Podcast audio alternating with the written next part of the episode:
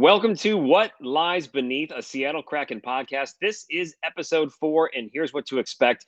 We've got a big week of Kraken reaction. We've got to talk about all the games that were played, uh, the breakdowns, the standings, the scores. We got to talk about that salmon toss, which is the greatest, newest tradition in hockey. Should the Kraken have a mascot? We got to go over some tweets. We're a big fan of no dumb questions, and Joey's got a good one about face-offs and getting pitchforked. What does that mean? We'll tell you.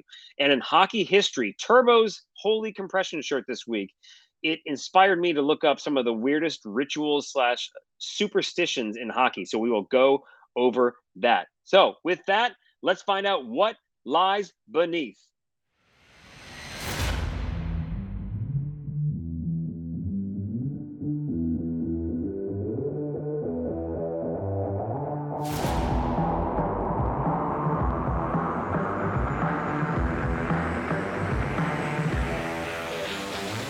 How is it going? My name is Jeff Januzik, and this is Joey Cirillo. Dude, what a week. We have got so much hockey to talk about. Halloween was insane. Yeah. I, I do want to start off really quickly, though, is mm-hmm. this. Is this podcast is for Seattle Kraken fans. This is a hockey podcast, but this is not a stat-driven podcast. We got a we got a three-star rating this week. And and and and we got we got pinged for not giving too many hockey insights. And I'm going to tell you is, you know, uh, I'm not a big stats guy. I love hockey so much. I love watching hockey so much. But if you are just learning about the game, this is a podcast for you. If you've got a, a no dumb question, if you've got a dumb question that you want to ask, this is the podcast for you. But we have fun here. We talk hockey. We get into some stuff. We start talking some stats. We start giving some insights here.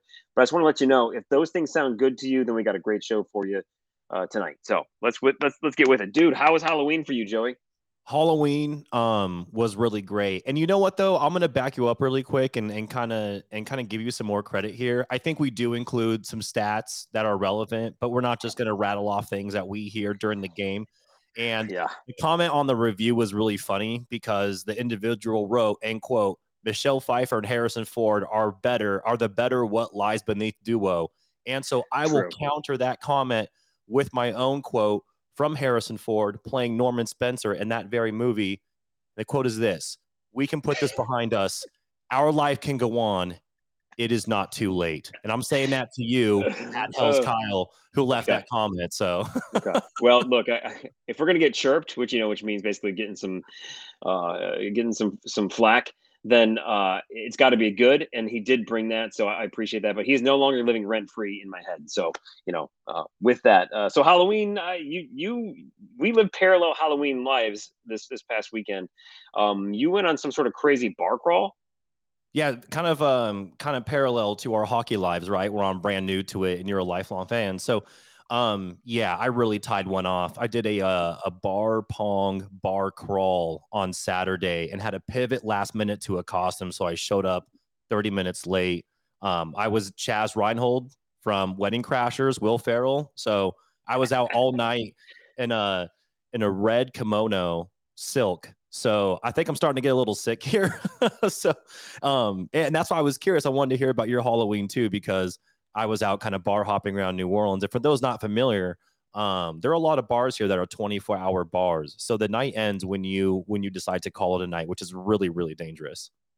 Yeah. Yeah. Well, look, and also too, as somebody who is a transplant to New Orleans, I've discovered that New Orleans does Halloween, you know, different than anybody else. Just, just like New Orleans is pretty much different than anywhere else in the country, right? And it's very um sarcastic. It's very like, people just get into it here. It's not just like, oh, go to Spirit and buy a, a costume. Like, people think this out and they get intense.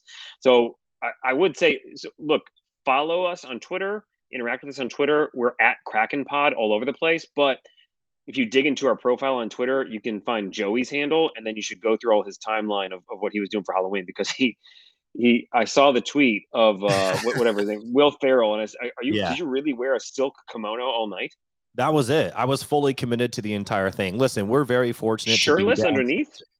Oh yeah, I was completely. I, I was sure. I was shirtless underneath, man. I had to commit to the whole thing. Um, wow. And you know, the more I drank, the more. It, anyways, it got a little weird, but. Yeah.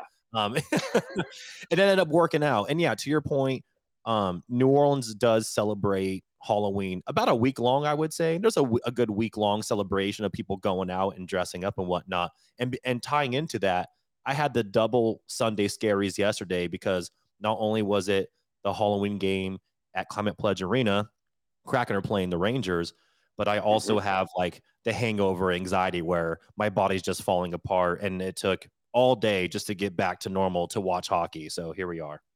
Dude, just saying that that phrase, the hangover, um, uh, uh, would you say the hangover? Hangover anxiety. It it's real. Yeah, yeah, that's, you just wake that's up rough. And you're like, oh, here we go. Oh, yeah. Yeah, we, uh, you know, I've got three small kids, a, a six-year-old son and twin four-year-olds, and um, we went all weekend long. So Friday night, uh, I don't even remember. We did something on Friday night that involved Halloween, I'm pretty sure. Oh, no, trunk or treat, trunk or treat at school, man. That was intense. That was intense. The kids were loving it. That was fun. And then Saturday went on a hayride with the grandparents and did this Halloween thing. Then we came back, and it was kind of cool. Um, my girls, their teacher is in a band, and she was playing at a place that was like kid friendly. Uh-huh. Uh, so Saturday night we went to go see a live band, and it was pretty awesome because I, you know, I had, you know, I got uh, uh, had a draft beer. Kids are rocking out to this awesome band, so that was really neat. The kids loved it. They saw their teacher singing, which was really neat. And then uh, the big the big event on Sunday was trick or treating, which, you know, that's that that's fun because we're we're stationed at home, so you know you know mom and dad are having a few cocktails and we're roaming the neighborhood with the kids. Um, you know, so it was a it was a long one. I don't. I would say my hangover anxiety is is probably nothing compared to yours, but there definitely is a little bit of a uh, extra tiredness this this this morning. So, you know, it was fun though, man. Halloween, and I was um I was Michael Myers. So I was just about to ask what you were. Okay. I, yeah, I was Michael Myers. My, my wife was a cat. We actually tried to to freak our kids out, um, and it didn't work. Uh, I tried to like pop up from behind our fence in the backyard while while my wife was take quote taking a picture. Yeah. Um, and it didn't, it didn't work. The the scare wasn't very big at all. So, uh, you know, but I, I, the, the tradition of now trying to freak out my kids out, they're at an age where they can understand stuff, and uh-huh. then I'm just gonna be screaming babies. So uh, I think that's going to be uh, a given here. So Halloween was, was awesome over here. The one thing about Halloween, last thing is what sucks is all the candy we gave out was awesome. And I may have cracked into that earlier in the week. Well, uh-huh. the the candy we got back was not as good.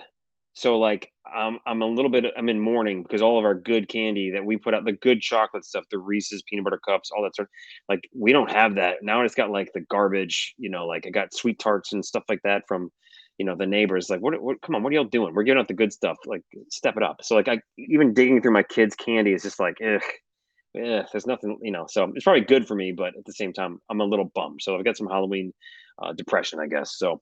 Anyway, no, man, that's but, a real point. That's a real point of contention. That would cause me to really be judging my neighbors like, hey, what's going on here? If I'm fully committing to getting, you know, the grade A candy, are you also like a full size candy bar giver? Do you go fun size, but the quality of the candy itself is good? I'm trying to get it into was, your head. I can I can see you going all out, though, and being like, I want to have the best candy for the kids and the rest of the neighborhoods, you know. Well, I mean, be honest, the, the, the wife, she, you know, my wife picked it up. So like, she, but she, look, we both love our candy. So, um, you know, she got the good stuff. And so I wasn't really thinking too hard about the candy, but I mean, yeah, I mean, I'm not going to be giving out, you know, like somebody in the neighborhood, they gave out like the, uh, the, like a one page coloring book. Like we got coloring books out what? The wazoo. Yeah. Like, you know, what, what what's going on over here? I, no, I, I don't know. Get that shit out of here. I'm going to question that. So yeah. Anyway, man, well, Halloween was awesome. Also too, uh, at Kraken Pod, Joey and I went to a spot here in New Orleans. You know, people decorate their houses like crazy. There is a Kraken house, a Kraken house here in New Orleans. You've got to see the video that we tweeted um, at Kraken Pod. That was really awesome. So we had a great Halloween weekend, but man, yeah. We've got to get to it. Let's talk some hockey. It's time for that Kraken reaction. Let's go. All right, Joey, big week, huge week for the Kraken. We had a homestand. And if you remember, uh, we went into that the, uh, the Canadiens game. I really felt like that was a must-win, coming off of like the letdown against Vancouver at Climate Pledge Arena, and you know, storied franchise. They they they come in on a Tuesday night, um, which you know the, the initial shakiness, the the nerves, the excitement of having like that opening night at Climate Pledge. This was like a midweek. Let's get into the grind, and man, did the Seattle Kraken deliver. They ended up beating Montreal. The final score And then and they poured it on, because we were talking about, like, man, we got to get some scoring going, like, what's happening? They beat the Canadiens five to one. That was an awesome game. What did you think of that game? So many good things happened in that in that uh, Montreal Canadiens game. I felt like the hockey version of Nostradamus. I'm like, we called this. We called this to a T. And I am not particularly a betting man, but if I were, I would be using DraftKings promo code T H P N if you happen to do so. And um, no, this is exactly what we talked about, which is what the Kraken needed. It was a team that they should have beaten, and it was so big because they needed to get that um, the first win in Climate Pledge Arena off their back. And really quick, too, I wanted to say, so the Seattle Metropolitans, the old hockey team, um, obviously in the Seattle area, so they were actually the first American team to win the Stanley Cup, and that was in nineteen seventeen, and also that was against Montreal. I really liked what the Kraken did with retiring that banner for the rafters, because it wasn't it wasn't the Kraken saying, we are we are retiring this banner because we are counting this as a championship in present day. They were retiring the banner because they wanted to honor and preserve that history, and also continue to find ways to get the fan base bought into the game of hockey and the history behind it. So I thought that was a really cool moment. It got the crowd fired up. Um, the team was fired up. Eberle scores a goal, sixty-two seconds in the game, and it's over. I mean, cool. The rest of the game, the Kraken dominated the entire game. Yeah, that was that was a super fun game. And yeah, you're right. I mean, you, you got to do it, right? Like, yeah, like you said, are are you going to sit there and, and like, you know, point to that thing in, in the rafters, you know, every game, like it's a moment of pride? Uh, you know, it, I think it's a moment of history. It is a moment of pride, but you got to do it. I mean, you know, what I, was it? The Metropolitans, uh, their, you know, they their last season in the league ended because of the the you know the what was it, the Spanish flu epidemic or whatever it was. Anyway, it it's it is really awesome they did that. So that was that set the tone for the night, and yeah, they they needed to score, and they did. Turbo, you know, scored a couple of goals. Um, Jamie Oleksiak and Yanni Gourde, they each had two points too. Uh, I, I think Turbo has delivered. Uh, Brandon Tanev has delivered on what we wanted him to be, which is a goal-scoring machine. The dude just gets to the net. I loved his first goal. Um, what I really like to see, Joey, is how they have now developed a rush, right? And and, and that means like yeah. they ha- they know how to. They're they're they're gelling, right? They're gelling. Mm-hmm. Okay, so that means like they're figuring each other out. They they know how to look for each other. There's chemistry. And I really loved how uh, Turbo went straight to the net, and they just a little, like, you know, there was a nice little, you know, pass across, then a, a nice little behind the back pass, and put it on net, and he just kind of redirected it in. That was a goal scorer's goal. That and that means that's that's somebody who knows his way around the net, understands what he has to do to to, to score goals. They're not always beautiful, but he does those little things to be in the right spot, and he was. So I mean, that was an awesome game. And I mean, after winning five to one, you got to feel just really great. And that took us into uh, the next game, which was a couple nights later at home against the Minnesota Wild. And, you know, the Canadiens, they have been struggling. They are not very good. Um, they actually just today, we're recording this on Monday um, and uh, uh, November first. And they just sent their, um, Uh, Calder Trophy, uh, possible. Like everybody said, this guy's going to win Col- uh, Caulfield. This guy's going to win the Calder Trophy. He's going to win. He's going to be the Rookie of the Year. That's what that is. The Calder Trophy is the Rookie of the Year. He's going to be the best. Um, he's had one point in like ten games. They sent him down. They sent him down to the farm team, to, to the minors. Yeah, he's not so, ready. No, so like they're just really. really struggling. And I think a lot of that comes from, you know, uh, Carey Price. We talked about this. I think we talked about this before is, you know, Carey Price, uh, he had to take a break, and, and forgive me for not knowing everything, but I think, he, you know, he had some issues with like maybe some mental health. So, you know, he's been in the league for a long time. So like, he's like been their guy in the back of the net, and he's been their, their rock, and he's gone. So everything's kind of a mess right now. So the Minnesota Wild, you know, they are always traditionally a solid team, great defensive team, always have the the defense on lock. Goaltending is always fantastic. So kind of thought, man, this is going to be a tough game. You know, coming into Climate Pledge Arena, Minnesota was doing really good. They're off to a great start. And the, the Kraken end up winning that game too, four to one. So I mean, that was impressive. You watched the game too. What were your thoughts watching Minnesota? Because they, they, I, I may be wrong, but they they scored the first goal in the game, which made you go, "Oh man, here we I go. Said, oh, this shit. Is not going to be." Yep. Yeah, because, you know, it's kind of like, and I don't want to say the same old song and dance because, again, you know, this is obviously a new expansion team, but you start to see some patterns develop really quickly. Unfortunately, one of those negative patterns is the opposing team tends to score pretty quick, first like five to seven minutes of game time. So I actually went on the Soda Pod on the Hockey Podcast Network, and they That's cover right. and they cover uh, the Minnesota Wild, and they were asking me what I thought about the game. Um, you know. Uh, prior to puck drop. And I told them, I feel like this is a trap game for Minnesota because the Kraken were coming off a really good win. They handled business. Like you said, the team was gelling. Tanev, a couple of goals. Gruby got going. Um, I think he had twenty-three saves, five goals on twenty-six shots. Like the team is, the team's rolling.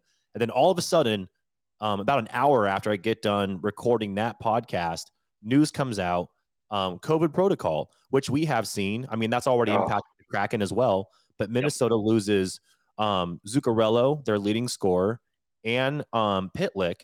Um, just like uh, just like the Kraken lost McCann playing against the Rangers, you know, the very next game. But so Minnesota is now losing two of their players. One of them is their leading scorer, and they're mm-hmm. going into Climate Pledge for the first time. And the Kraken are rolling, and that's exactly what happens. Gru plays out of his mind. He has thirty saves, and the biggest takeaway for me in the game is it was near the end of the second period. Minnesota gets a breakaway, and it's Kaprizov. And Grubauer has such an incredible save that completely shifts the momentum of the game. Because at that point, if they score on that breakaway, it's similar to what happened, which we'll talk about here in a couple minutes. It's similar to kind of what happened in the Rangers game, where it's like this, this one play can kind of define the whole thing. And he makes the save. The Kraken go on to win. They pull the goalie, trying to, you know, trying to get, um, you know, a six on five situation and try to generate some scoring. That backfires. Um, Geo fires one off the boards, like pretty much all the way across the ice. And, you know, they scored two goals on an empty net. And now the next thing you know, it goes from two to one to four to one, and it's over. Well, you know, I'm I'm really glad that you're tuning into this game so quickly because I, I you know, I'm biased, but when it comes to sports, I do feel like hockey is so dictated by emotion and energy and changes in um, uh, uh, momentum. And you're right. One play, like one huge save or one huge goal or a huge hit or a fight, you know, that can change the the, the way the game works and, and how it works for your team. So I'm glad that you're you're picking that stuff up because you're right. It does, you know, it, it does take over games and it does change the way the game's going. You're right about the COVID stuff too. I mean, they're missing their starts, but still what I really like, And and even even with, you know, the next game with the, the Rangers loss, um, you know, you're still seeing a lot of really good things happen with the Kraken. And, yeah. and again, the chem- the chemistry's there. So, you know, the it, the machine is is is uh, needs to be tinkered with a bunch still, but it's so much better than that, you know, that first week. So, you know, we're in really good shape. So they they win, they beat Minnesota. That was awesome. And then we go into the Halloween game with mm-hmm. the New York Rangers coming to Seattle. And we, have you noticed this? What I, you know, I, I do like this. It's kind of cool is as the game gets started, it's always like, and with that, the puck drops. It is the Seattle Kraken versus the New York Rangers in the first ever matchup in the history yeah. of, and like every yeah. team that they're going to play for the first time. Like, you know, at, I, I think that's kind of cool. Yes. So, now, full disclosure is, you know, I watched the highlights and stuff, but, you know, for me, watching the game uh, yesterday uh, was, was I, I couldn't do it because it was a full-on Halloween day with the kids. So, I, you know, yeah. I don't know the vibe. And Halloween games, just really anywhere, whether sport, I mean, they're just, they're just fun, right? There's just a special vibe about it. So, like, you watched the game? I watched the – I was okay, so I, I watched the entire game, and the feel of it from puck drop to finish – is that, in my opinion, this is the most complete game. And again, very early season, I get all that. Throw that out the window. This is the most complete game, start to finish, the Kraken had. The end result was not what we wanted, but holy shit. The Kraken played out of their mind. I mean, completely out of their mind. In the second period alone, um, Kraken outshot the Rangers thirteen to two. And overall, at the end of the game, it was thirty-two to eighteen in favor of the yeah. Kraken. The second yeah. period, um, not the second period, but overall, won fifteen out of eighteen uh, faceoffs. Uh, um, you know, the Kraken go down one nothing early. Eberle comes back. He has the what I call the no look backy, where he strikes. Dude. Oh my God, that goal, unbelievable! And that and that, we talked about him getting going, and he really got going against Montreal. I mean, again, sixty-two seconds into the game, he scores. I mean, but he's a guy that you expect to score a lot of goals. And that is that goal that he had against the Rangers was him showing off the skill set. I mean, unbelievable goal. So we got to yeah. we got to talk about this a little bit here yes. because yes. I was following along with, with you tweeting uh, about the game. And here's the tweet. Ebbs with a no-look backy. We're calling them backies now. Yeah. Filthy. I don't know how I feel about that term, man. I don't know if I can. It's like kind of like, you know, uh, calling a sandwich a Sammy, you know, like there's I mean, are you are you are you team Sammy or sandwich? So actually, I don't know how I feel about that analogy because I'm completely okay with sandwiches being called Sammys. And maybe that just shows my bias to shortening stuff up and making it stupid. No, but in all seriousness, I don't expect it to stick. I just like being stupid. You know, a lot of times when we're tweeting and obviously on the podcast, we're just having fun and talking shit. And I just thought of something stupid that I thought I would share. Um, I, that yeah. If, if that's something that you, you came up with, calling a, a backy. I then, literally made that up know. on the fly. I make up ninety percent of my shit because I'm still new. Look at this. Show. You're coming. Yeah, you are. You're, you're coming in with a fresh take. Okay. All right. I'm team backy now. Now it's ours. We own it. This is this is us. All no, right. I, so we're going to call. I'm serious. We're owning this. We, brand right, is everything, dude. You know what? No. We're gonna, we're going to coin it. So now from now on, whenever we see a backhanded goal, we're calling it a backy. And uh, there's something that I have not shared with you that I want to what? share on the podcast to get okay. your reaction.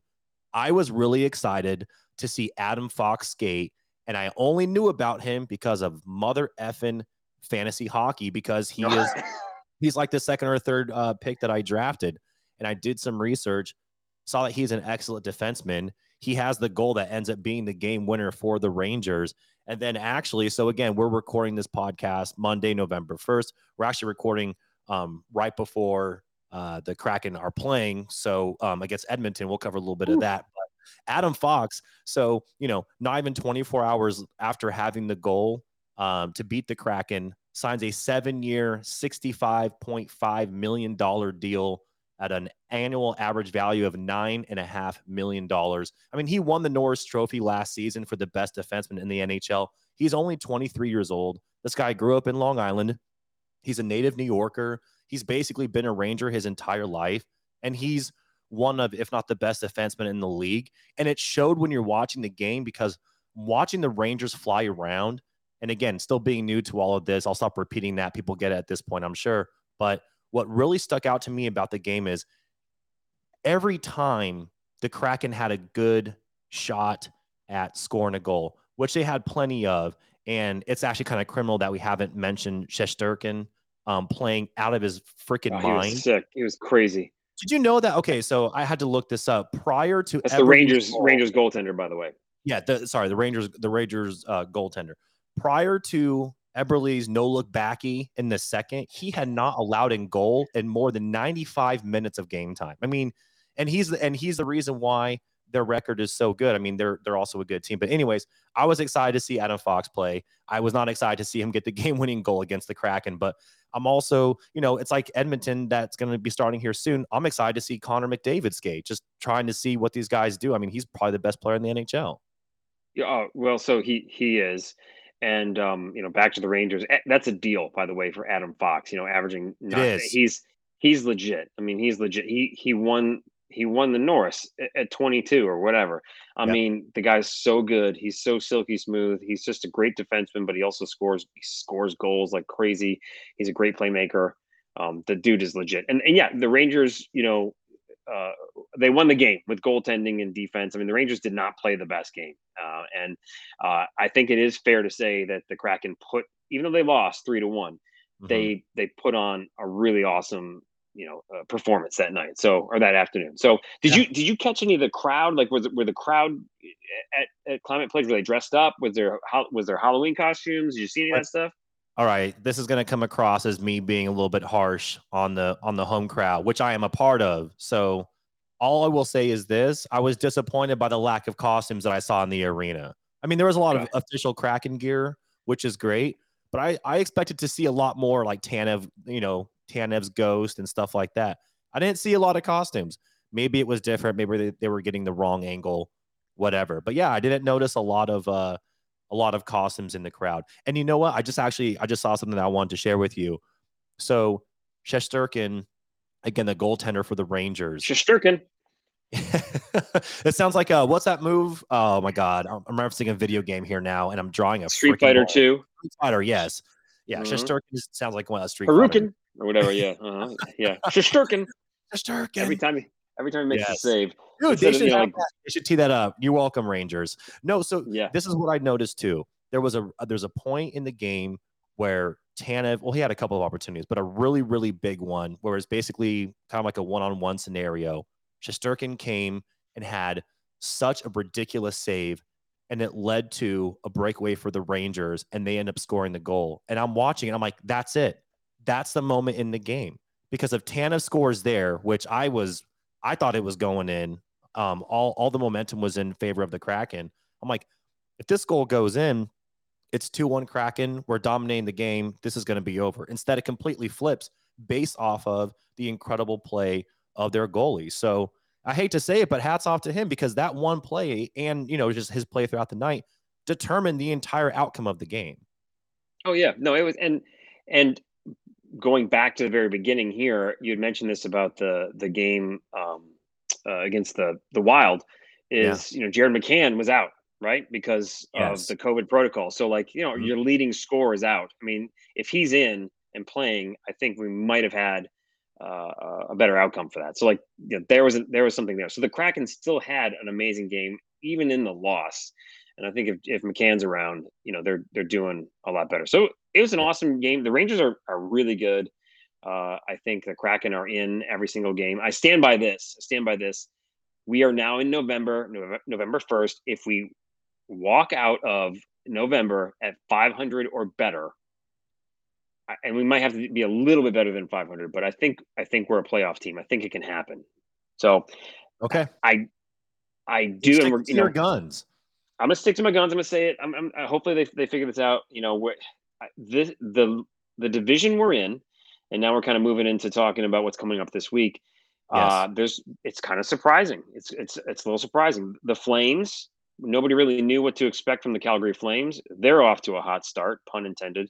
Um, they're doing yeah, great. They're sitting on top of the division. And I will make a quick note though, because it's so early in the season, we are seventh, you know, out of eighth in the division. However, there is only six points separating us from Calgary. So, you know, seven and seven yeah. and thirteen is, is where things are at right now. So there, there's plenty of time. It's a long season. We can make this up. And I do believe that the team is trending in the right direction. In fact, after the Rangers game, uh, Grubauer literally had a quote where he said, I think everybody is heading in the right direction. So yeah, yeah. They, they know, yeah, they, they know that they are doing all the right things. I honestly felt like a kid or sorry, I actually felt like an adult or a parent, like watching their kid grow up in the Rangers game. I was, it was such a proud moment to watch the team play that way. Again, the loss, whatever, but I don't know. It was just, it was incredible to see the team really come together like that. I'm like, I'm watching these guys grow up before my eyes, and you can tell the difference.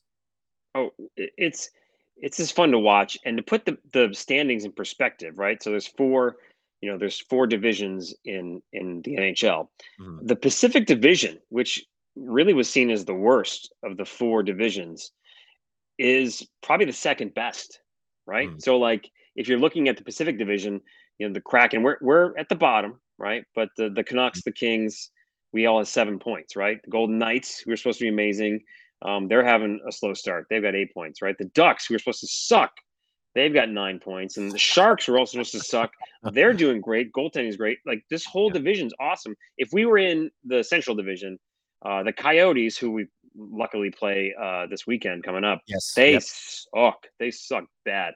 And the Blackhawks are just going through just, I mean, obviously with all the horrible, you know, sexual abuse stuff that came to light over this past week. And um, that, that team is just getting their hands slapped like crazy, as they should, because they just, should. Right. There's, there's so much that's going to come from that. I mean, honestly, you know, like I, I mean, we could get into it, but I mean, I, I think a lot of people knew what was going on, and what are you doing, and why why are you not speaking up to defend somebody who is being sexually abused? It's just, so the Blackhawks are, are going to have a horrible season because they just are so distracted by some craziness, as they should. They got a clean house there. But back mm-hmm. to hockey stuff. Um, the the Kraken are going to be fine. I think they're going to be fine. I really think they're going to be okay. I mean, they're, you know, three, five, and one. They're looking all right. So we're in a tough division. I I, I don't know if these teams can kind of keep that pace up. The Oilers. The Oilers, who are playing tonight, I mean, obviously, by the time you're listening to this podcast, you'll know the result of what happened. Yeah, because uh, we released these things on Tuesday.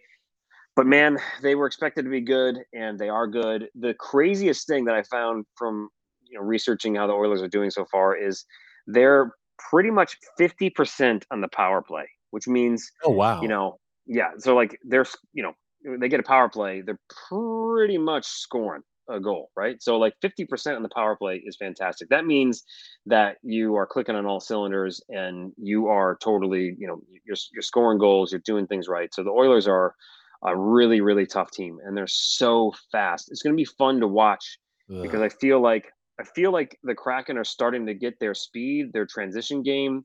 I feel like they're, they're looking like they know what they're doing um, with the offense. You know, they're coming in and they, they, they're making plays, which is interesting. So, you know, I really don't know. I don't have a gut vibe for this game tonight. It's a Monday night, uh, you know, division rival yeah. and a really good team. I, I'm going to predict, I'm going to predict, okay, this is going to be a high scoring game. I think, I think the Kraken win it. I'm just going to go crazy here. Six to five. I'm going to say six to five. They win it. Wow. Okay. Yeah. You're really putting yeah. yourself out there. I am not as confident. Mm-hmm. I don't see the Kraken winning this. Um, If they were to steal a game over the next three games, I think they steal Buffalo at home, which is the next game, and then hopefully take care of the Yotes on the road. What I so that's interesting about the power play and then and them being fifty percent. But I'm not surprised, and I'm going to throw another stat at you. So the leading scorer for Edmonton is, of course, Connor McDavid. In the seven games that they have played so far this season, he has sixteen points. That's on seven goals and nine assists. It's crazy. So McCann is our leading scorer. He's at seven points on three goals and four assists in nine games. So we have two more games, and Graham McCann's been out one. He might be out tonight. Again, by the time you hear this podcast, Edmonton and Kraken have played. But basically, Connor McDavid is doubling our top scorer stats across the board. So when you have a center like that, you're going to score. I mean, this guy's the real deal. He's the best player in the N H L. I'm excited to watch the Kraken, but I'm also kind of equally excited to see what Connor McDavid does. If the Kraken lose tonight, I'm not surprised. I already told myself over the next three games, again, Edmonton, Buffalo, Arizona, I told myself if the Kraken can find a way to steal one and take care of the Yotes and, um, and these three games being at two and one, I'm very, very happy with those results. If they end up so, being one and two, I'm not surprised, but I'll take I will take two and one as a massive victory.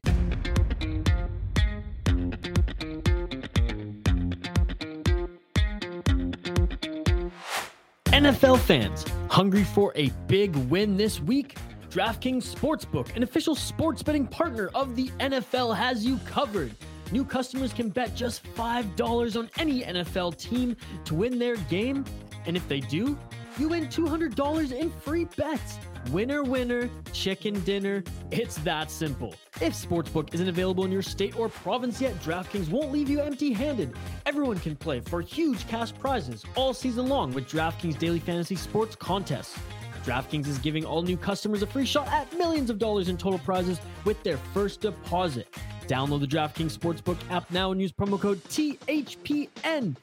Bet just five dollars on any N F L team to win their game and win two hundred dollars in free bets. If they win, you win with promo code T H P N this week at DraftKings Sportsbook, an official sports betting partner of the N F L.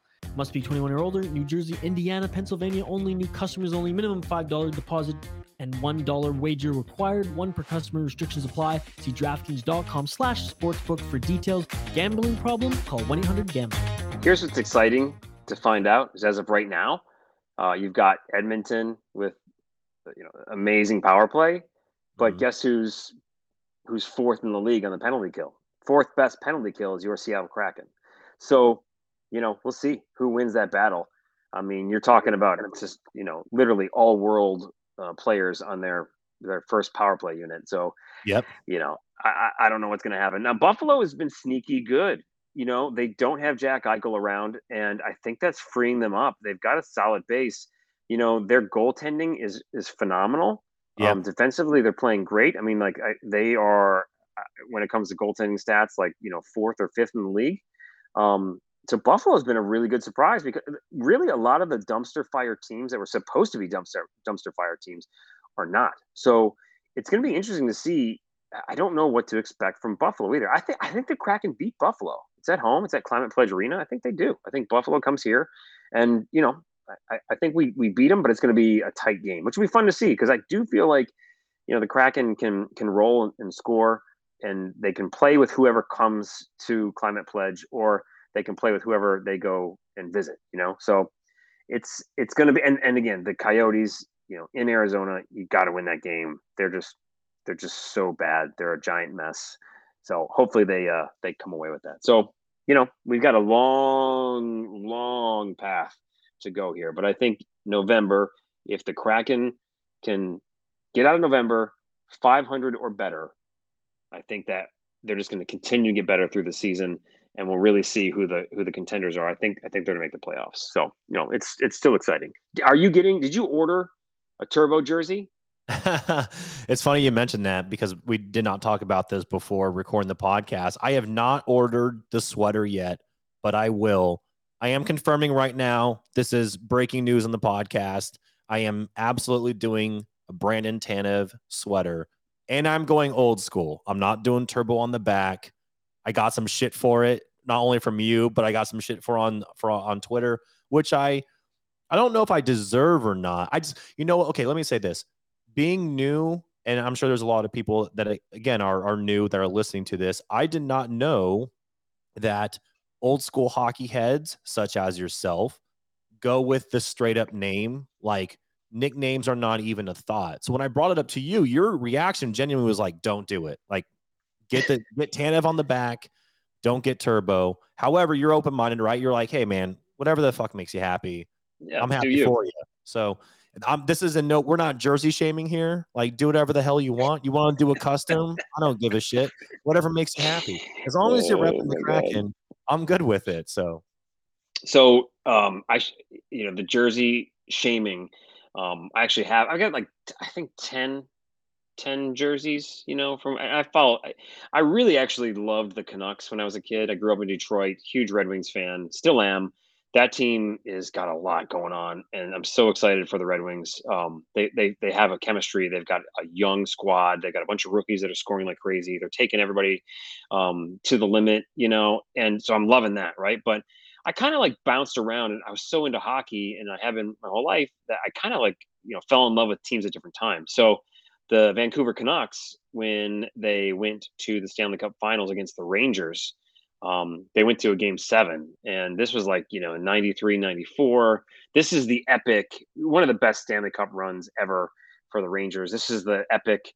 Um, they were down. Uh, Mark Messier predicted he'd win. He, they would win game six against the Devils and end the series in the Eastern Conference Finals. And that was like huge, crazy news. He said, we're going to, we're going to win. And he did it. And he went out and I think scored the goals. And I could be totally wrong about all the details there, maybe even the teams, but you should look up that, watch a video about the epic Stanley Cup run. But, you know, I'm not, I kind of go for the underdog. So, like, I wasn't a Rangers fan, although it was fun to watch. Um, I, I loved the Canucks. I really did. And uh, one of my favorite players in the Canucks, uh, who was the captain, and he was the G M for a long time, uh, Trevor Linden, right? So Trevor Linden, I got a, my second um, customized jersey was a Trevor Linden jersey. It's the black Canucks logo, you know, with the, uh, the skate, you know, like the, the weird, crazy looking skate. But here's where I should be jersey shamed, is I didn't have it right. And the guys at the hockey store where I got it, they could have cared less. They ask you, like, what do you want? You know, I had to fill out a form, and maybe I'll fix it, but he's the captain, and the C on the sweater is supposed to be red outline yellow uh, inside for the letter. Well, I did the reverse on accident. So it's not it's not perfect. It's one of my favorite jerseys of all time, but it's not perfect because the C's messed up. It's wrong. So, so like you paid for that authentic jersey of your favorite player and you unintentionally made it look like a knockoff is what is basically what you did. Like it looks like you yeah. bought it like in a flea market in yeah. Manhattan somewhere.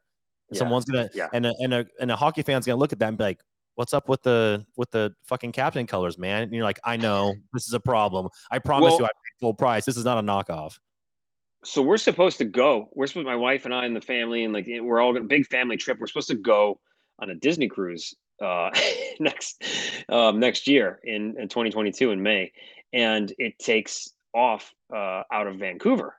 Mm-hmm. And I'm pumped. I can't wait to go to Vancouver. Like maybe I can sneak down to, you know, to Seattle. Now, obviously it's gonna be in May. So like, unless the, unless the Kraken are in the Stanley Cup finals, um, I'm not going to see a hockey game with the Kraken, but like, I want to bring that jersey, but you're right. If I walk down the streets of Vancouver with that jersey on, I get like little kids who weren't even alive when Trevor Linden was the captain was like, your, your C's wrong. That's totally wrong. Like I'm going to get destroyed. Like I'm, I'm, I'm nervous about it right now, honestly. They're going to so, shame you in the streets like Cersei in Game of Thrones. Like, you're going to be walking yeah. through just being shame. Shame. Shame. Shame.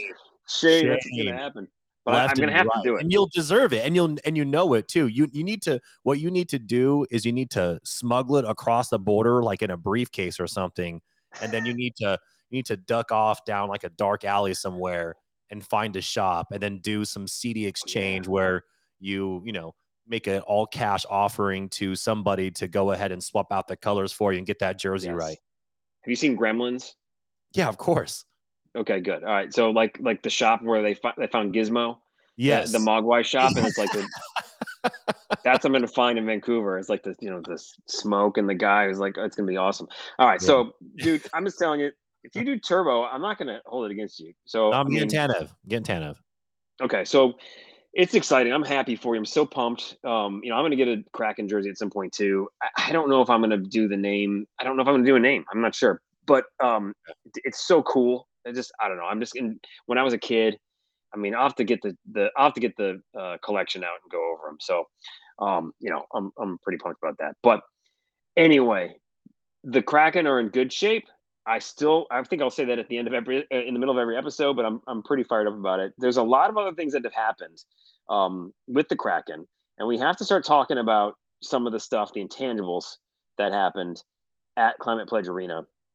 One of those things, and this is awesome. I think I think that, and they're taking their time rolling this out. The the game day experience people, whoever's in charge, the marketing people at Climate Pledge Arena and, and the Seattle Kraken, uh, the greatest, newest tradition in sports is the salmon tossed at the end of the game.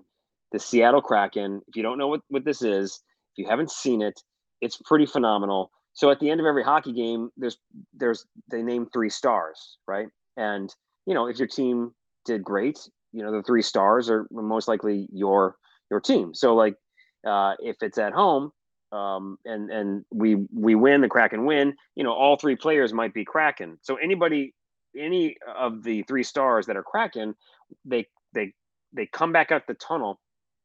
And I think this is awesome is, I don't know if you noticed this or not, Joey, but the staff are dressed as fishermen and they hand a foam or a stuffed salmon mm-hmm. to the player who's one of the three stars. He autographs it and then he comes out, waves it around and throws it, you know, over the glass to an awaiting fan. And Turbo was like, you know, one of the stars when they first unveiled this, and so was Gru. And they interviewed him and thought, this is the weirdest, awesomest thing, which is which is really cool. And of course, you yeah. know, it's all it's all it's all based off of uh, you know, the Pike Place Market, Pike Place Market. which is yeah, which is totally famous. Like, you know, I'm not from Seattle, but I know what this is. Where you're tossing the, they toss the fish across the. the, you know, sixteen different booths and stuff. And they're like throwing the, it's, it's awesome. It looks great. So I think they really killed it with this awesome thing. Like I would love to, to be able to take an autographed salmon home. So I think they did a great job, uh, you know, getting, getting this tradition started. And I, I think it's fantastic. What do you think? Yeah, I mean, I'm I'm partial to it because this is my team. And I think, like you said, they're doing a really good job of starting to slowly roll out these traditions that they are, you know, instilling in the franchise and in the fan base. Um, not everything is going to be at once. Obviously, they're only going to do this after a win. They're going to take the three stars of that particular game. And then the following game, um, pre-game against the Rangers, they started doing um, like they're doing like the digital imaging on the ice before the game. So they're they're starting to build the fan experience. I fucking love the salmon toss. I love Tanev waving it over his head like a terrible towel. I'm like, all right, dude, we get it. You came from Pittsburgh. Like he, he's doing that. It's really funny. And what was really cool is Grubauer said that they didn't even tell the they as in the staff didn't even tell the players about the salmon toss until they had won the game, and then they're handing it to him like, hey, this is what you're going to toss into the stands. He was really? saying that, yeah. So he was saying prior to that that he had only been tossing sticks and pucks. So he was like, oh, okay. And so the version that they're actually tossing out right now are like a plush, it's a sockeye salmon. And so every year, what they're going to do is it's going to be a different version of uh, or different species of a salmon every season. So they're treating the, this salmon like freaking Pokemon, man. It's like what? this year. Yeah. This year it's the sockeye. Next year, who, who the hell knows what it's going to be. So these are going to be like some coveted items because you can only get the sockeye in this particular year. After that, they're going to switch over to something else. And it's actually really interesting because there's a group of individuals that were actually in charge of what's called the quote unquote game night experience. And they worked with the uh, Vegas Golden Knights, and now they're working with the Seattle Kraken. So these guys are basically just like traveling entertainment consultants, which honestly sounds like the most badass job of all time. So I think the salmon toss is great. It ties everything into Seattle. Yes, the Pike Place Market fish toss is a bit of a tourist gimmicky thing, but whatever. Like the cra- the Kraken are embracing it. They're making it their own. It works out really well. I made a comment to you how it was like the reverse octo toss that the Detroit Red Wings do. So I don't know, man. Like I'm all for it. I think it's great. Um, it's just another way to kind of organically kind of push the brand out there. Agreed. I think it's awesome. Something else that I caught from watching the games is I love it is the the turbo cam, the the Brandon Tanev. Yes. Have you seen this? This is where I, I did see that. Obviously, if you're a Kraken fan, we all know by now the epic profile photo, the player pick of, of Brandon Tanev of, of Turbo with his eyes wide open. Insane. Another one of our uh, Kraken podcast friends, I don't know if you saw this tweet, but they they did like a uh, uh, evolution of, of Turbo. And it started off with him like, you know, playing, uh, where, where was he? Uh, it started off like, you know, five, six years ago, like going yes. through like the, you know, the Penguins and all sorts of stuff. And his eyes get wider and wider until it leads up to this. But they take that snapshot, uh, that picture, and they put it next to somebody in the crowd. And then the crowd, you know, the person in the crowd, the fan, has to make the, you know, the the crazy eyes, yeah, the like Turbo face, the crazy eyes. It looks like the guy yeah. from Mister Deeds. Yeah, no, it, that's exactly that's exactly what it looks like. I think it's great. Like fuck a kiss cam, give me the Tanev cam. That's yeah. that's yeah. a great thing, and that's something that, you know, kind of, again, came along organically. People have really embraced it. Um, Tanev's embraced it. Like, he's purposefully posing for that, you know, in the team photo. So whatever, man, go with it. Like, it gets the te- it gets the fans bought in. It's all good. Yeah, yeah. And um, it, it, as far as the experience there, we talked in the last episode about uh, beers and how expensive things were. Yeah. Uh, I have to give props to Erica, uh tweeting with us. Our, our Twitter is at KrakenPod. So at Erica Berry two thousand one, we spent a lot of time talking about the booze, and uh-huh. you had mentioned that the only flavor of Truly that was available at Climate Pledge Arena was what, the pineapple, you said? I believe it was it, yeah, it was pineapple. And I was in like first game. And it was a photo, but I remember being like, really? Is that the only flavor they have? You're going to charge however much they're charging for it? I don't know. I just thought it was absurd. Well, I would like to thank Erica uh for for tagging us and responding to our episode by saying in a tweet with a picture, by the way, to confirm yeah. this, this is breaking news confirmed at Climate Pledge Arena. According to Erica, happy to report berry and lemonade flavors are also available. So now we're good. And uh, those are some great freaking options. Like screw the pineapple. I mean, you know what? I'm not going to hate on people that I enjoy the pineapple, but berry and lemonade, I'll take that truly any day. I've never had it truly. It sounds delicious. So, I mean, berry, lemonade, the pineapple across the board for, for that sort of stuff. I mean, it's just disgusting flavor. I love pineapple, but, you know, pineapple flavor is just not good. So exactly. uh, thank you. Thank you for that. And uh, of course, you know, what I really love is for What Lies Beneath and our, our podcast is we've got the, the, like the hard hitting stats, you know, that's what we really want to know is we want to know like what's up with the the booze at Climate Pledge. What are the flavors of Truly? That is the hard hitting stuff that you're going to get on this podcast. So yeah, this is the um, shit that I want to know about. I mean, yeah. Absolutely. I mean, we can't just, yeah. we can't just cover, you know, how many saves Gru had the night before. I want to know what yep. alcohol they're selling in the stadium. I want to know absolutely. How much it costs. I want to know the backstory behind the salmon toss. Like give it, give it all to me. I want all of it. So here's the question. I've been seeing this go around on Reddit and uh, people talking about this. Should the Kraken have a mascot? And I assume that at some point this is going to happen. So, yeah, I mean, not, you know, not every team, I guess every, most teams have a mascot, but you know, should they have a, should the Kraken have a mascot? Should it be something silly and crazy? Um, you know, like in, in Philadelphia with, um, oh God, Gritty. And, you know, that's, but should it be something scary, like a crazy, you know, looking Kraken with like moving tentacles? You know, do, do you think the Kraken should have a mascot, and what do you, what would you expect out of that mascot? I am not, I'm not opposed to a mascot. The issue for me is when you bring up, should they do something crazy and wild like Gritty in Philadelphia?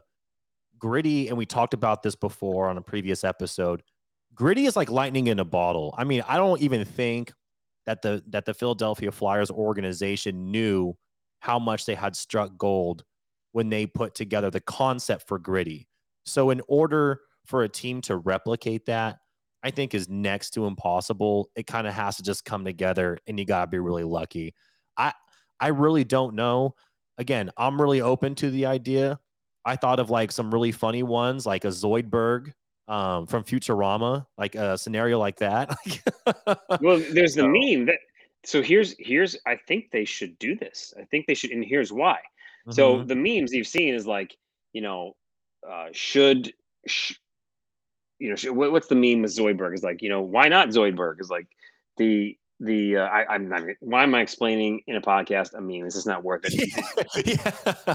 Like an, like an audio platform to discuss a visual representation of something. No, man, I'm totally with you. Also, you know what I thought of though? Uh, the mythical creature, and I might be fucking up the enunciation here, but Cthulhu. Like Cthulhu? Yeah, there you go. Is that how you say? Wait, is that how you say? No, wait, know.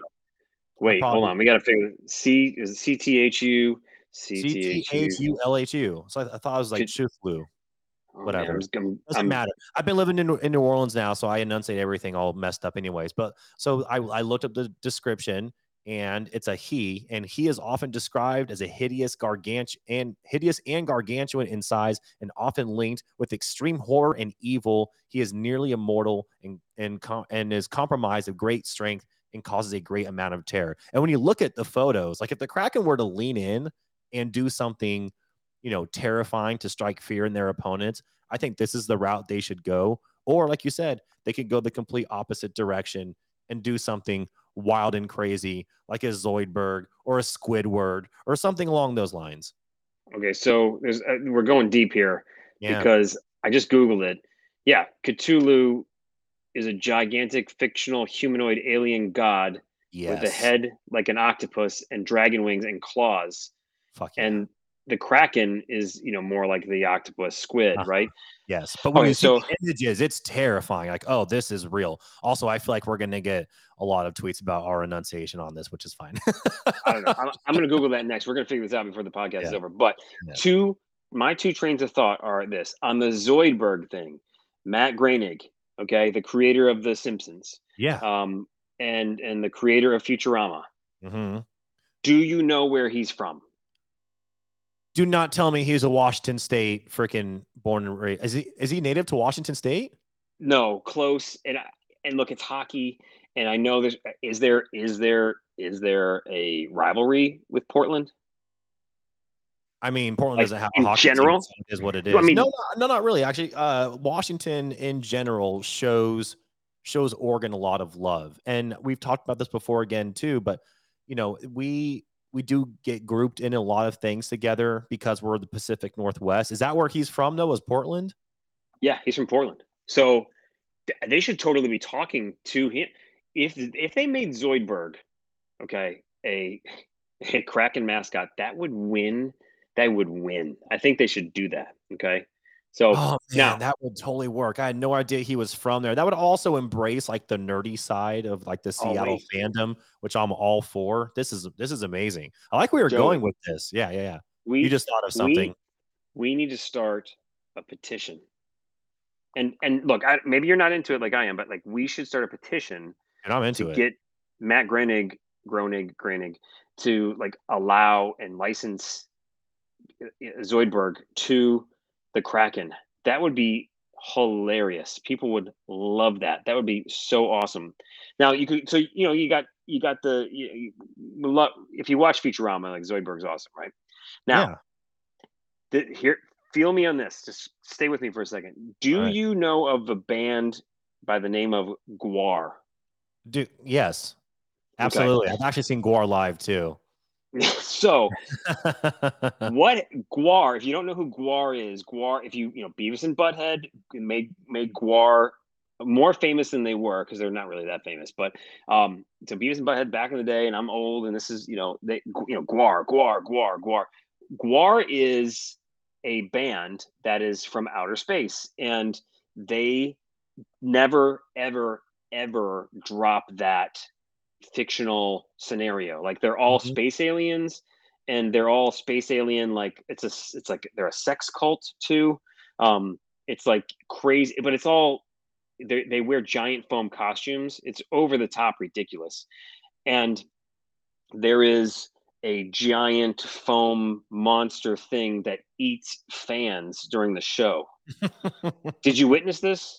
When you saw yeah, Gwar? I did, and it was a really long time ago. They also do a thing where they're like, there's like fake blood going everywhere. Like their shows are shows. It's it's pretty wild.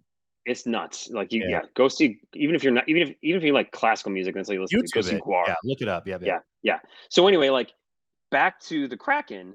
They should take a page out of Gwar. If they don't go funny, hilarious, sarcastic, ironic with uh, Zoidberg, they should go over the top, insane, and they should eat. They should have Cthulhu or Thululu eat fans, like going up and down. You know, like the you know walking up and down the steps, and like literally like just finding and eating yes.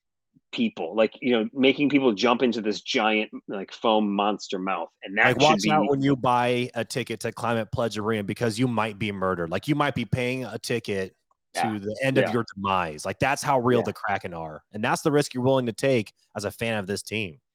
Oh yeah. No, totally. Yeah. So I think we should go, I think so either way, Zoidberg funny, or they go hardcore Cthulhu, and that's where Cthulhu eats the fans. And also too, I just found this. I don't know if this is going to work. I'm going to try and I'm going to hit the pronunciation off of Google. So let's see if this, this works. I don't know if it works or not. Um, let's see. No, I don't want to do that. Darn it. Just say it.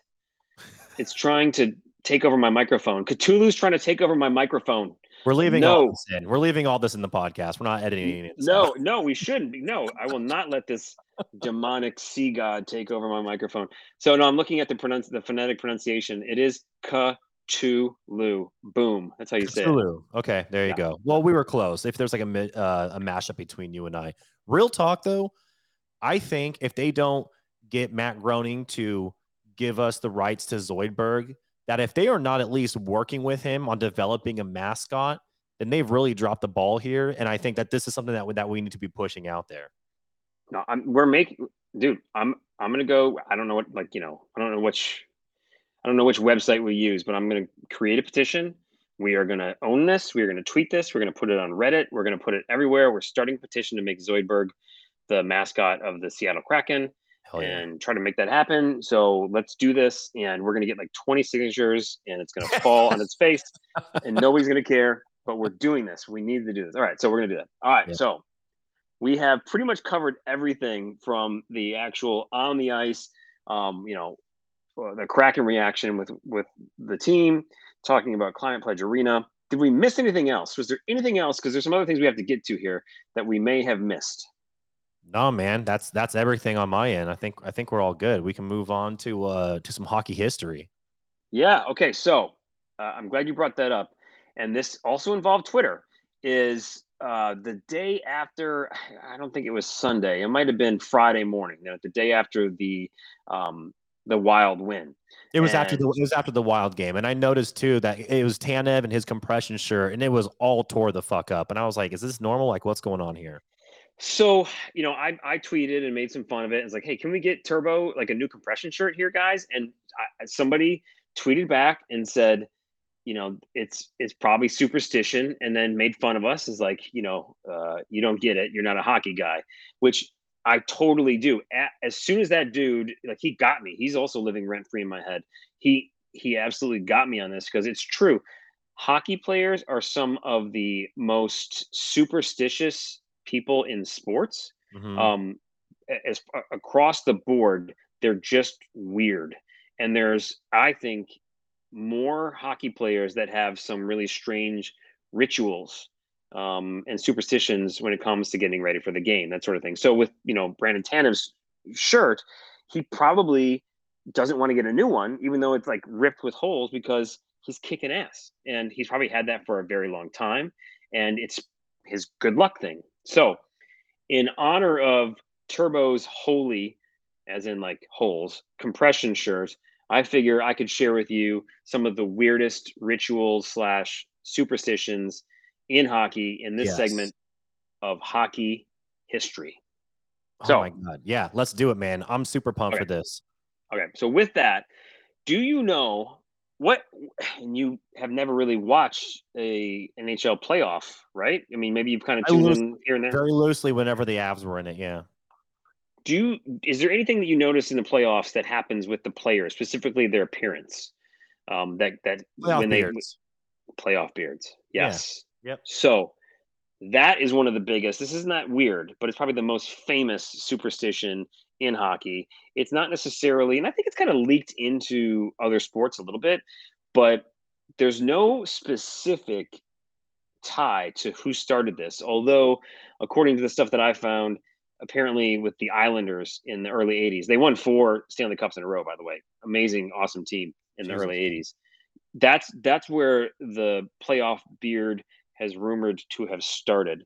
Now, here's the deal is, what is the playoff beard superstition? Well, you get into the playoffs, and you, as long as you keep winning, you don't shave. So, you know, the teams that go to the Stanley Cup, they're going to have like half the team that they're going to have huge Paul Bunyan beards. And what's funny to watch is, like, you know, some some guys just can't really grow a great beard, so like you've got some weird weird beards out there. And it's a thing, though. It's definitely a thing. Is, you know, you have this tradition of, you know, growing the beard when you're in the playoffs. There's also two, here's another weird one, um and I don't know if you've seen this or not, but when the Eastern Conference title is won, or the Western Conference title is run won, the trophies, okay, the trophies that are handed out, because, you know, if you win to go to the Stanley Cup Finals and you're, you know, in the Eastern Conference, you as a team are awarded a trophy. And I don't know which one's which, because I, I nobody really cares about these.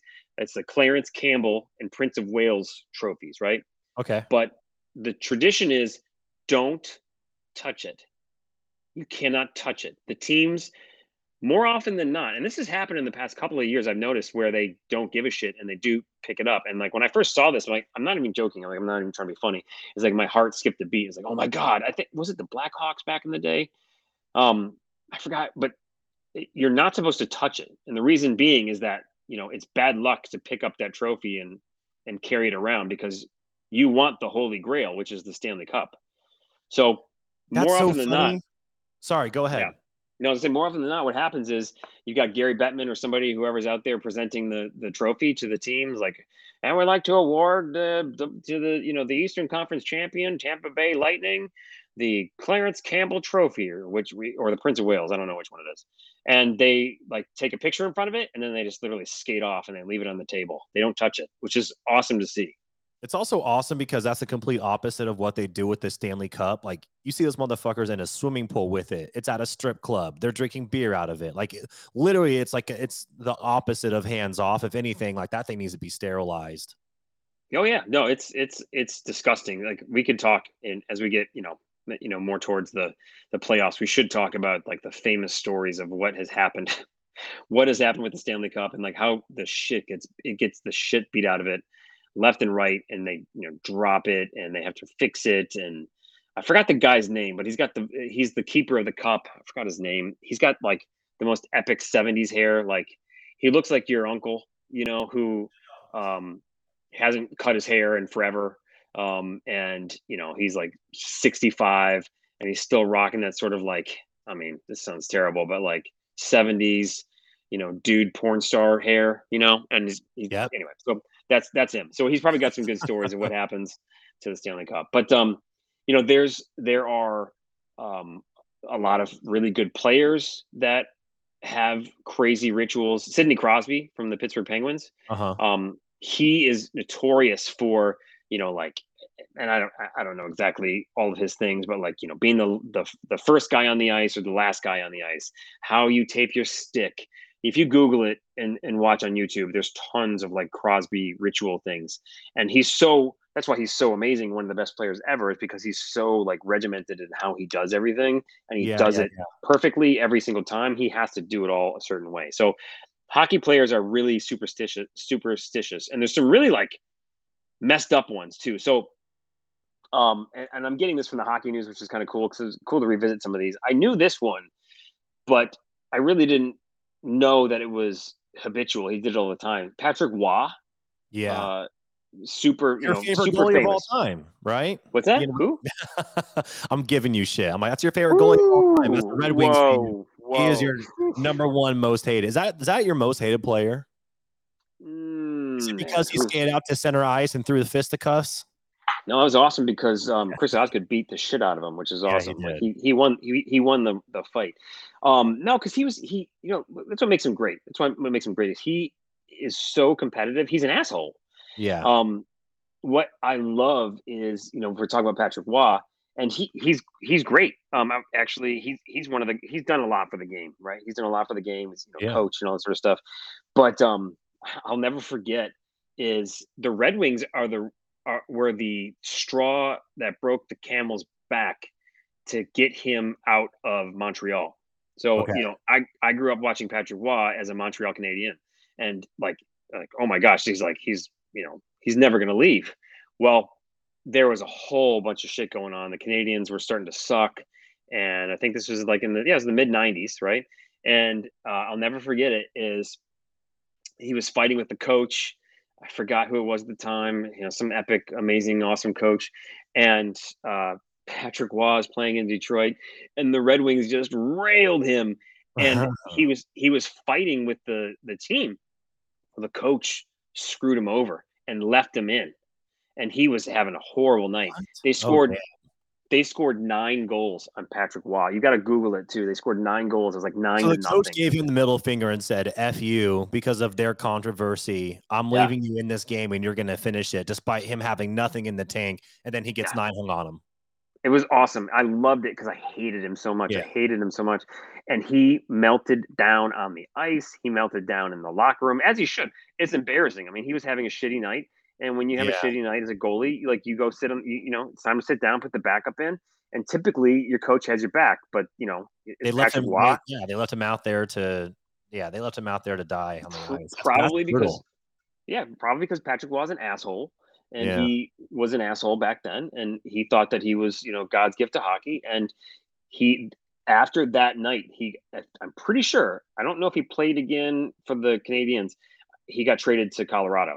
And mm. that's that's what then also started the Colorado Detroit Red Wings rivalry, which turned into like crazy stuff. But here's the thing. We, yeah. we're talking about traditions. He's a nut job. He talks to his post. He would talk to the goalposts. What? That that was his thing. He would literally talk to them. So like if you know the plays stop, he would he would go and talk to them. And he would. So he's a, he's know, a certified psychopath. Like he's actually crazy. He's a crazy asshole. Yeah, yeah, yeah, yeah. No, so there's there's. Uh, Wayne Gretzky had one too, which was kind of cool. Um, he, this is what he would do between periods. So between periods, he would down a Diet Coke. He'd drink a Diet Coke between periods, and then he'd drink water and then a Gatorade. And then he he would drink all of that. Mm-hmm. He's not flying what, around. He's not flying around the ice like I'm about to piss my pants. Like that would mess with me big time. I mean, he's probably sweating it out, right? Yeah, that's true. I don't know. That's a that's a very specific. Like I'm gonna slam this Diet Coke water into Gatorade. Yeah, I, I mean, he's he's got to get the maybe the Diet Coke takes the electrolytes out and then he does the Gatorade. But um, that was his that was his thing. Um, Interesting. Now I did not know this one. I read it and I went, oh my God, I had no idea. Glenn Hall, who is like one of the original, uh, you know, he's like the goalie, right? Like from the fifties, like the old school era, Glenn Hall is like, mm-hmm. you know, a legend, right? A legend. Um, and, and I'm just going to kind of read this is he confirmed this in a twenty eleven interview. I did not know this happened, but he would get himself ready for a game by making himself throw up. And he did this before every game. And he says that he could, he could, he felt like he could play better. He would make himself get sick before every single game. So like, even if he didn't have anything to eat, he would go drink some water and then make himself throw up. So like he would, he would make himself throw up before every single game. It was his thing. That was his his ritual, if you will. A part of me so, kind of understands that because I feel like this is something where he had the nerves going and this is what made him feel good. And maybe he just enjoyed the process. I don't know. I kind of I can I can kind of understand it. So yeah. Yeah. Yeah. No, I, I can totally you know, I, I I get that vibe is like, you know, when you got something going on, you know, some food poisoning or whatever, and you just feel like you're gonna die, and then you throw up and you feel better, right? So I mean, maybe he felt lighter, or I don't, but it was his, it was his thing. There's some weird things that hockey players do. It, it is definitely a hockey thing, you know. These these rituals, these superstitions. Hockey mm-hmm. players are very superstitious. If you know of one, and you're a hockey fan, please, you know, find us, you know, tweet you know, at Kraken Pod. And let us know about your favorite one because there's some really, really weird ones out there. So, you know, are you going to start throwing up before every podcast that we do? I already did today. Yeah. Just oh, because good, I was so over. Oh, it was an awesome transition. It was, not, vol- it was not voluntary. Moving on. Yeah. All right. So, look, this is What Lies Beneath, Seattle Kraken podcast. And as you can tell, you know, we talk about the Kraken, we talk about hockey. You know, we're not breaking down every single stat here, but one thing that we are super big fans of, and I'm super proud of, is, you know, Joey is is pretty new to hockey. He's all in on being a Kraken fan, so he's learning about the game. And I'm actually learning about the game, you know, from from this as well, which is interesting. But one big thing is this podcast is for you if you don't know much about hockey and you're learning just like we are about the Kraken, right? So something that we like to talk about and something we're big fans of, no dumb questions. There are no dumb questions when it comes to hockey. This is your safe space to ask those questions, right? So, Joey, you had a good one. What is your no dumb question for this episode? Yeah, so, and this is something that I've, um, I particularly noticed um, in the Kraken and Rangers game. So I want to know, why is it that on a face-off, guys are either swapped out or they have them removed? Because I'm watching the player reaction when it happens. And a lot of times it seems like there's, they're either pissed off or they're confused. And so I'm like, okay, well, this is not something that they agreed to. So they're getting yanked. And I'm just, I'm yeah. trying to understand. That's my question. Why are these guys getting pulled on a face off and what determines so that? Well, the ref, the referee, he, he determines that the, the referee who is, Um, you know, putting the puck down. There's rules for face-offs. And when somebody gets tossed from the face-off circle, uh, which I like to call being pitchforked, all right? So you get the pitchfork like, hey, and you get tossed from the playoff circle yeah. um, or from, from the face-off circle, you got caught cheating pretty much, right? So, and what is that is if you are, so what happens is the the referee, you know, the the the the two players taking the face off. So they get to the face off dot and they're lining up and the ref is going to put the puck into play. You cannot put your stick down on the ice. So you can't put your stick down before uh, he puts the puck down. So basically okay. what it is, what it is, is like they got caught cheating because they were either trying to get their stick down first and they started moving before he actually put the puck down and he got caught. Um, or somebody's getting down there and getting physical, like trying to like, you know, screw around, you know, mess with the other player, that sort of thing. Yeah. It's, it's very subjective. So when you see that happen, it basically is they were caught cheating in the playoff or in the, I keep saying playoff, in the face-off circle. So, so this happens all the time because I'm watching guys get pulled on face-offs constantly. So in yeah. my mind, they're just trying to constantly get an advantage. And the analogy yeah. that just popped up in my head is when I'm watching football and there's like an offsides, right? Let's say like an offensive player move before the snap. Is that kind of like the equivalent of like they're trying to get an advantage? They're trying to time it out a little bit, but maybe they're a little bit eager on it. I mean, there's, yeah, I'm sure there's yeah. other circumstances where they're flat out being aggressive and they're going to get yanked for that too. But it sounds like it's also more of a timing thing. And they're kind of trying to cheat. Even if it's a fraction of a second, it's going to, you know, it's going to get them the advantage in the face-off. Yeah, that's pretty much it. Is like, you know, and this is not compared to N H L. I used to love taking face-offs because, you know, you, you yeah, yeah, you try to, you try to like get in it, like you try to time it right. Like, yeah, you can play it, you know, a couple different ways. Is like you can just try to be really quick with the stick, and then N H L quick versus beer league quick is two different things. Um, you know, if usually the other guy's sleeping or not paying attention, but like you can also too, like when the puck drops, you can just like jump in and physically use your body and like not take the puck, you know, back with the stick. So like there's a whole bunch of different ways to do this and, and to try and win a face-off. But yeah, I mean, it happens so fast. I mean, and that's how the puck gets put into play. Like face-offs are important to a team, especially when it's like an important face-off.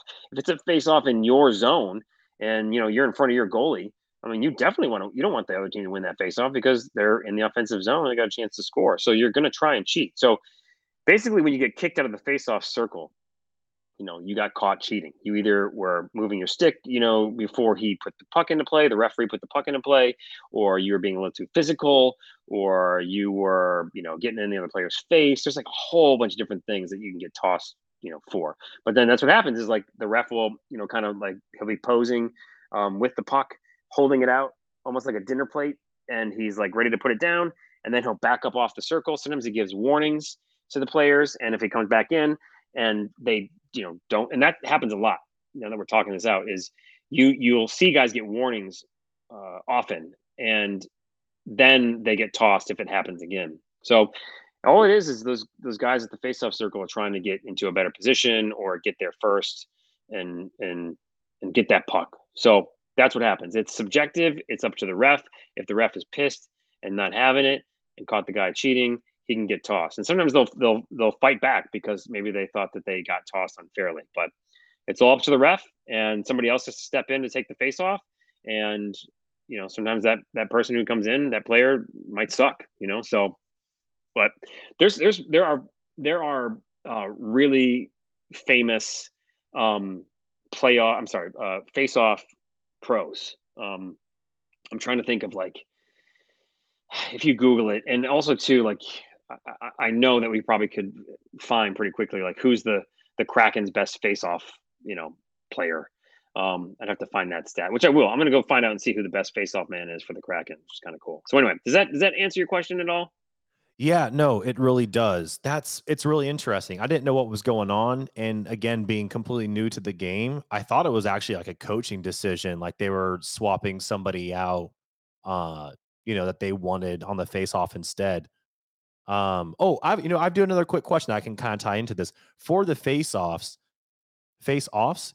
Do, do the coaches, do they put in a specific lineup for that face off? Like, can you shift out an entire shift in and shift out an entire different group of guys? Yeah. Yeah. You, you definitely like it's strategic. There's a lot of, there's a lot of things that happen, um, you know, in a game, a lot of strategy that coaches are thinking of in the moment. And that is a big deal is like, you know, you're trying to, you know, you're trying to match up the best players against, you know, the other team's best players or, you know, your best defensive players against like their top offensive players. And then in situations like that, where like, all right, cool guys, we're, you know, we're down a goal and there's only a few minutes left and we got to face off deep in our own zone. We need to get, you know, our boy in there, um, like Patrice Bergeron on, on the Bruins. Like he's one of the yeah, best. Yeah. yeah. And, um, you know, so we got to get, you know, him in there to, you know, make sure he wins that face off. Right. So like, it's very, it is very, very important. It's a big part of the game. And yes. So they're always kind of thinking like, how do we, how do we, how do we, you know, do these little things to win games. So, okay. It's, it's important. Interesting. And I'm going to, um, this is on a completely different side note here, just looking at the score, because again, we are recording this while the Kraken are playing the Oilers. I think you're getting your wish at the high scoring game. There's three minutes and fifty seconds left in the first period. And it's two to one Oilers over the Kraken. So I think we're going to get the six to five. I mean, it's like, it's, it's on, it's on pace for it. I'm, I'm, yeah, I think so. I, I, uh, I think the Kraken are going to be, I think they're going to, I think they can pull it off. If they can win uh, against the Oilers, I mean, that'd be huge because the Oilers are off to a really, really hot start. Yep. There's a lot, there's a lot of things happening in this league right now in the N H L that nobody expected. And the Kraken have kind of quietly stayed, I think, um, you know, under the radar. Mm-hmm. And I think before anybody knows it, they're going to be on everybody's radar in, in terms of like, you know, being a really good team. And I, and I do think being a playoff team. So um, it's an exciting thing, man. The Seattle Kraken are off to a really great start. And I really think that they're going to, you know, they're going to take off and, and, and get this thing going. So I think we got a big week. Hopefully we beat the Oilers. Then we got the Buffalo Sabres. I'm a little worried about them because they're off to a hot start. And then yeah. we can all kick back, enjoy some beers, and watch the Kraken whip the Coyotes, although that Listen, could be I'm a trap knocking, game. I'm knocking on wood right now because it is set up. It should be a win, but if that's a disappointment, then holy hell, especially because the game after that, they were back in Las Vegas to play the Golden Knights in T-Mobile wow. Arena. And also, how the fuck are we playing the Golden Knights twice within a span of like a month? Is this? I mean, I don't know. I get it. It's within their own division, but at some oh, yeah. point, you got to come to Seattle too. No, they will. And I forgot what the numbers are, but yeah, we, we're going to play all these teams a bunch. Um, yeah. And honestly, you know, in COVID times, you know, it was really weird because they just, you know, you only played your division. It was so messed up. I'm so glad the league is yeah, back to, to normal. But again, our division is one of the best divisions in hockey, the Pacific Division in the Western Conference, and we were not supposed to be in this good of a division. So, you know, we're playing teams that uh, are doing great. Everybody in, in the, in the division is doing pretty well. So there's no garbage teams in our conference. So, you know, we'll, we'll see what happens, but anyway, man, well, awesome. If you have a question for us, obviously hit us up on social media. We are at Kraken Pod all over the place. Uh, please make sure that you are leaving us a review uh, wherever you listen to this podcast, Spotify, Apple, whatever it might be. Please five-star review. Even if you don't agree with our stats and stuff, please give us a five-star review. Please, please, please. We really could use it. But man, I'm so pumped, Joey. We really got some, like, you know, as this podcast is just getting started, we're on episode four right now. Um, I mean, we've got some really cool fans who are really digging to be part of this What Lies Beneath podcast family. So I'm, I'm so happy to be doing this. This is so fun. Yeah, I mean, that's that's it, man. I'm excited. Like you said, the people that have interacted with us have been super passionate. We're just getting this thing going, but it's because of, you know, all the listeners that we are able to do what we are doing. So thank you so much for tuning in. And you can catch us doing a new episode every single week, covering the Kraken, covering the N H L, hockey culture, hockey history, all of that. Yep. Yeah. All right. So let's have a great week. Let's get a bunch of wins for the Kraken, and we'll talk again next week. So let's go Kraken. Thanks for listening. This is What Lies Beneath, a Seattle Kraken podcast.